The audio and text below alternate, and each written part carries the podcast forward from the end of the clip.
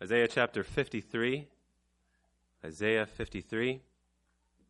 Been looking at a few verses here in Isaiah 53 throughout the week, and I've been impressed by this chapter again and how it speaks about so many different aspects of the death of the Lord Jesus Christ. And we saw in verse number 5, the first night or on Sunday afternoon, that he is one who heals. The death of the Lord Jesus Christ can bring healing to you tonight. We saw that in verse number six, we have strayed from the standard that God has set, but we thank God that He has established His own standard and He has sent His own Son to be the one who truly lives up to it and the one who even died under the law of God, the one who provided salvation for all. We saw also in verse number 8 he was taken from prison and from judgment. We notice that last line. For the transgression of my people was he stricken. And we enjoyed that night how it was the Lord Jesus Christ himself who received the blow of justice so that you wouldn't be punished. We saw last night in verse number four that he is the one who carried the load. And as we go through each verse, we can see how the Lord Jesus fills every need. He answers every question. He addresses every problem. And you can look at him tonight and you can see in him a Savior from your sins, one who will heal you, one who went to the cross for you, one who cares for you, and one who carried your load. Look to the Lord Jesus Christ tonight. You won't be disappointed. In fact, in him you will find true, lasting, and eternal salvation. Let's read another verse from this amazing chapter, verse number 10. Verse number 10 in Isaiah 53 is the latter part of the chapter. And to give a little bit more background about Isaiah 53, we're coming into a part of the book of Isaiah where he's speaking about the children of Israel. And as they are looking now to the future, they're looking, sorry, they're looking backwards and they're looking at the Lord Jesus Christ and what he has done. We all know, if you've been here for the meetings in this series, you know that as they took him to the cross, they despised him and they rejected him. But on a future day, they will look back, and as the Lord opens their eyes, they will say these words. They will admit these truths that he truly was God's own son who was dying on the cross, and not just some man, not just a criminal, but actually their Savior. And I trust that'll be your experience tonight. That as you look and you hear about the Lord Jesus Christ, you won't see him just as another man, but that you'll see him as your own Savior. Let's read verse number 10. As I said, we get down to the second half, and I'll read it and then explain a little bit more about these last three verses. It says this Yet it pleased the Lord to bruise him he hath put him to grief. When thou shalt make his soul an offering for sin. And I'd really like to focus on that specific line for this message. But the rest of the verse says this He shall see his seed, and he shall prolong his days, and the pleasure of the Lord shall prosper in his hand. So, as we come to these last three verses 10, 11, and 12, if you were to read the three of them, you'll see that word soul that appears in each one of those verses. And it's an emphasis on the soul of the Lord Jesus Christ. And I'd like to speak to you tonight about what happened to the soul of the Lord Jesus Christ as he was an offering for sin. But really, the word that's been coming to mind as I think about this verse, I like to think about one word and I'd like to drill it into your mind. And it's this word. It's the word robbery. And where I get that word from is this third line of the verse when thou shalt make his soul an offering for sin. That offering is a very specific offering, and I'll mention it later on in the message, and I'll try not to make it complicated. I'll make it very simple. At least that will uh, be what I'll attempt to do. It's a specific kind of offering. It's called a guilt or a trespass offering. The point is this the offering is made because someone has offended, and we could say they have robbed God, so they need to make restitution. That's why, in another version of the Bible, it's called the NET version, another good version I would commend to you. It says here in the third line, after he makes restitution. So I'd like to speak to you about this tonight about how it is that God's own Son had to, needed to, went to the cross to make restitution, to make restoration. Normally, when we think of restoration, we think of restoration in this context. You take something from someone, you steal it, and then you need to restore it. We lived in Mexico for quite a few years, and I had a lot of things, my wife and I, we had a lot of things stolen. And that's not to pick on Mexico, that happens here in Detroit. I'm sure it does. But we lived in Mexico, and it happened all the time. You know, we had a car outside on the street, and many times I'd go to the car in the morning, and one time the stereo was gone. And the next day they didn't replace it. You know what he did give me? He gave me the razor that he used to cut my stereo out of the car, and he left his blood all over the dashboard. He didn't give me the money back or the stereo back. Out of that same car, I remember my wallet was stolen. And one time they brought my ID card, but they didn't bring the money in the wallet and they didn't bring the wallet back. And the list could go on and on of all the things that were stolen from our vehicle. One time they stole our car seats. Another time, they stole my Bible bag, my favorite leather Bible bag, and now I have to carry my Bible with my own hand. Well, sometimes they steal your things and they don't restore them. Those are just petty things. You know, sometimes we saw in Mexico other people, they, they, would, be, they, they would get things stolen from them that were a lot more important than just a wallet.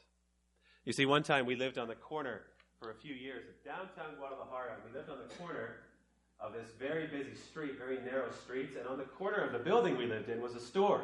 So there's our house, and on the corner of the building is a store. And we'd always talk to the ladies that work there every single day. And as they went out one morning, I asked how she was doing. And she said, Well, I'm not doing very well. We were robbed today. And I said, You were robbed? We didn't hear anything. We're literally, we shared walls. And she said, Yes, they came in. This is very common. They came in, they blindfolded us, and then they t- tied our hands behind our back, and they beat us up and they threw us into one room and we were calling for help. And our courtyard was right beside there. But you guys couldn't hear us. My children were playing outside as these people were tied up in the room. And as they left them there they stole everything inside the room. You know it gets even more serious. In mexico there's this famous phrase los 43 and that means the 43 that have disappeared. There are some people a few people in the room know uh, some missionaries that work in iguala mexico and 43 people from that city they disappeared. And all over the city of Guadalajara, where we lived, they're finding graves full of bodies. And they can't even piece them together and identify who they were. And they have lists and lists. And all over the streets of Guadalajara, you'll see signs and you'll see big plaques and you'll see people screaming and talking about the fact that their family members have disappeared. They were stolen. They were robbed. And as we think of things in the world that have been taken, people who have committed robbery, people who have stolen, when I think of the scripture, there is one robbery that is the greatest robbery in all of human history. And it is this. It is that you and I have robbed God. Robbed God. Robbed God himself much greater than my wallet. Even greater, and with all due respect and sympathy, sympathy for those people who are grieving this very day. An even greater robbery than having a family member abducted. We've robbed God. In Malachi chapter 3 and verse number 8, they ask the question Can a man rob God? And the answer is this You have robbed me.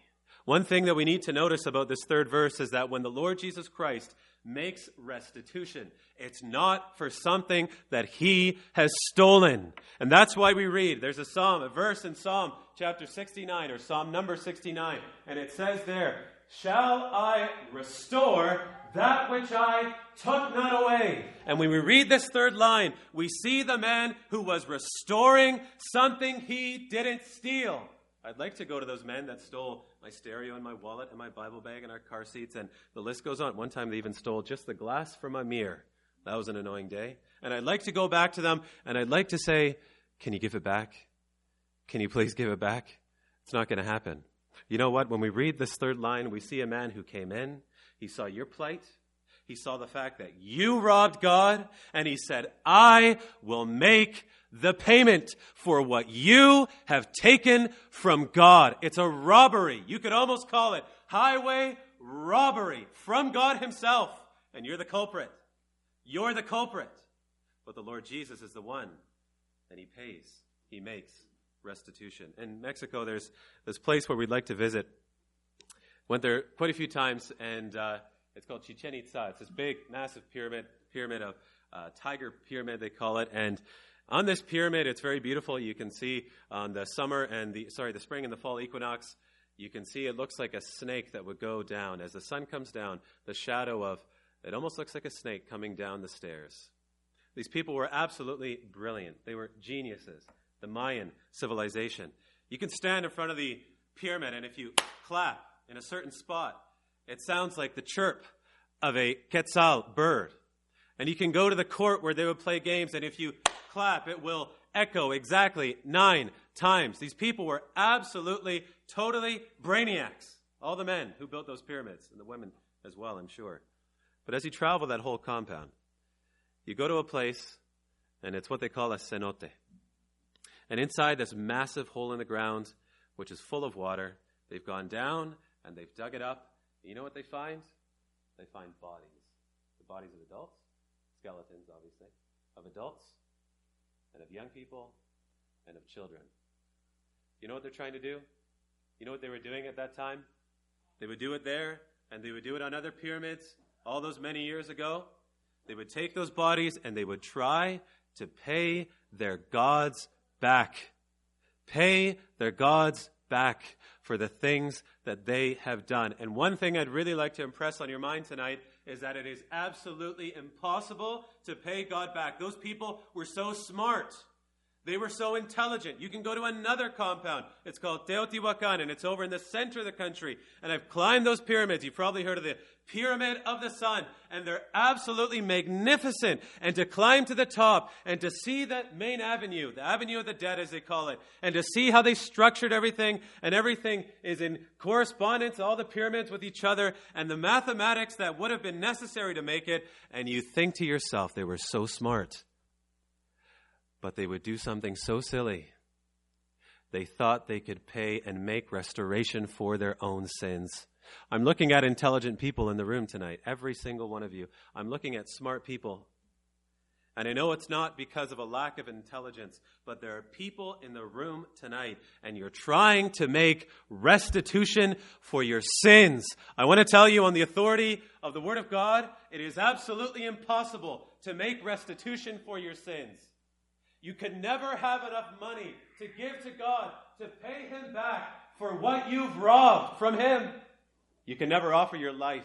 You can never take your own son or take your own family member and throw it in a pit and say, Oh God, receive this. It means so much to me. You can never pay God for the robbery that you have committed.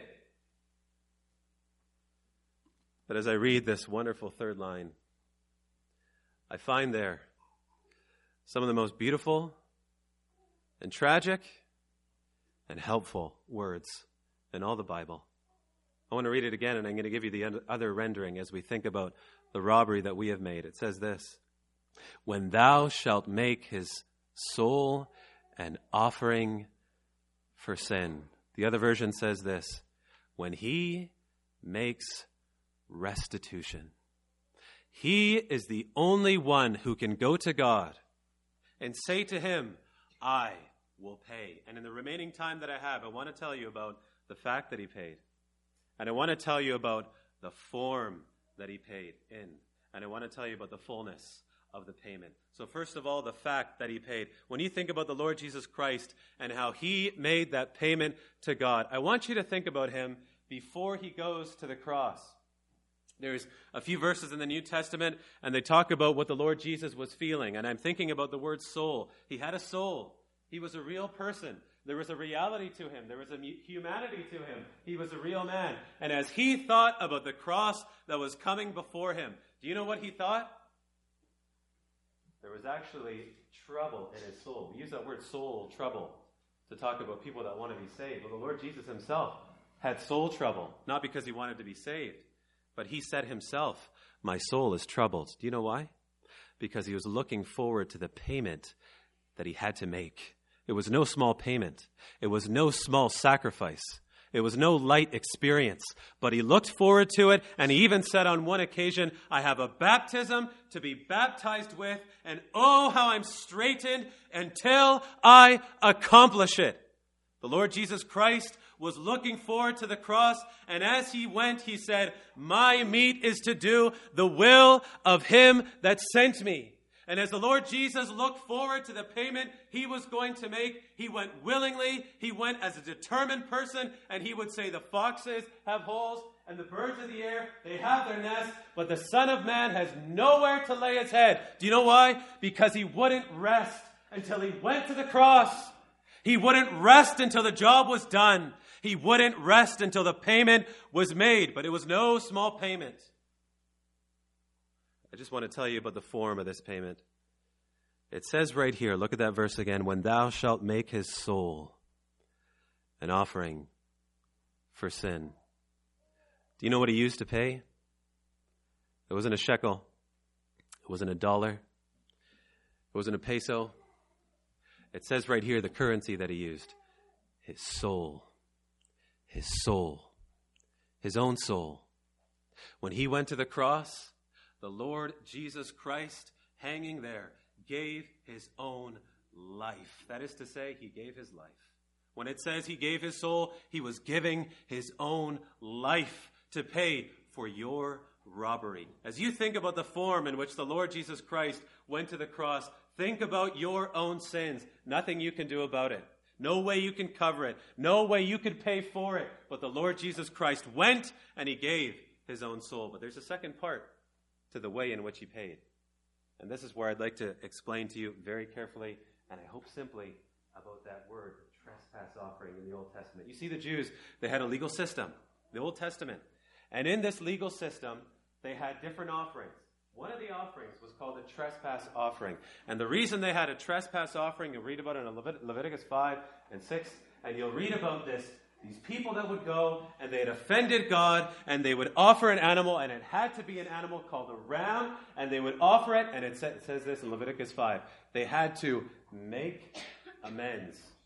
They had to make it right. And then it says this, they had to add the fifth part thereto. So they had to make it right and then they had to add to it. And the point is this, when this verse says that the Lord Jesus Christ was a trespass offering for sin. It means that when he died on the cross, he made it right. But he added to it. He added there too. He made it right in terms of your robbery, and he even added there too. Do you know what I mean by that? There's a few illustrations that I want to use just to explain that and make it a little bit clearer. You see, in the book of Ruth, there's a lady, and she comes and she wants to be married to this man, to make it a long story short, she wants to be married to this man, Boaz. And what he does is, according to the law of the kinsman, he takes this woman and he makes her not just a worker, but he makes her his wife. He brings her into the family, but he also makes her his own wife. And what you see here is the Lord Jesus Christ and God Himself when He paid for sin on the cross. It wasn't just to leave your account at zero. It was to bring you in. To bring you in so that you would be a member of his own family. You know, you can you can bring someone in. I heard this illustration when you see the president of the United States when he wakes up in the morning, you know, he doesn't press his own suit. I know he makes his own tweets, but most of the things he does, he doesn't do himself. And somebody will come in and they'll drive him from one place to another. And I'm sure when he writes his speeches, someone else is there, just like all the other presidents, and well, most of them, and they'll write their speeches for them. And someone cleans his room, and somebody makes his food, and so on and so on. But when he stands out there and he's doing a press conference, or when he gives a State of the Union address, and he stands before the Union, he doesn't stand there with the maid, and he doesn't stand there with his chauffeur, and he doesn't stand there with his tailor. He stands there alone. You know what this is saying? The Lord Jesus Christ, when He went and He paid for that robbery that you made, what He's doing is He wants to bring you and save you and bring you into His family, but not just as a servant and not just as a maid, not just as a tailor or a chauffeur. He wants to bring you and even put you right there beside him, part of his own family. It wasn't just to leave you at zero, but it was to give you more than you could ever dream of, to give you a salvation, but to give you security for all eternity. I want to tell you, when I look at those religions down in Mexico, those ancient religions, and as I look at those pyramids and we walk around those ancient sites, you know, it's one of the seven wonders of the world. Yeah, wonderful, isn't it?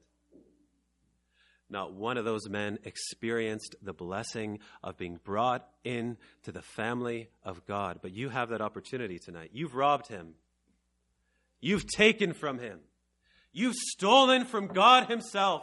And you, not only can you not, you did not pay for what you've stolen, but the Lord Jesus Christ did. He made restoration.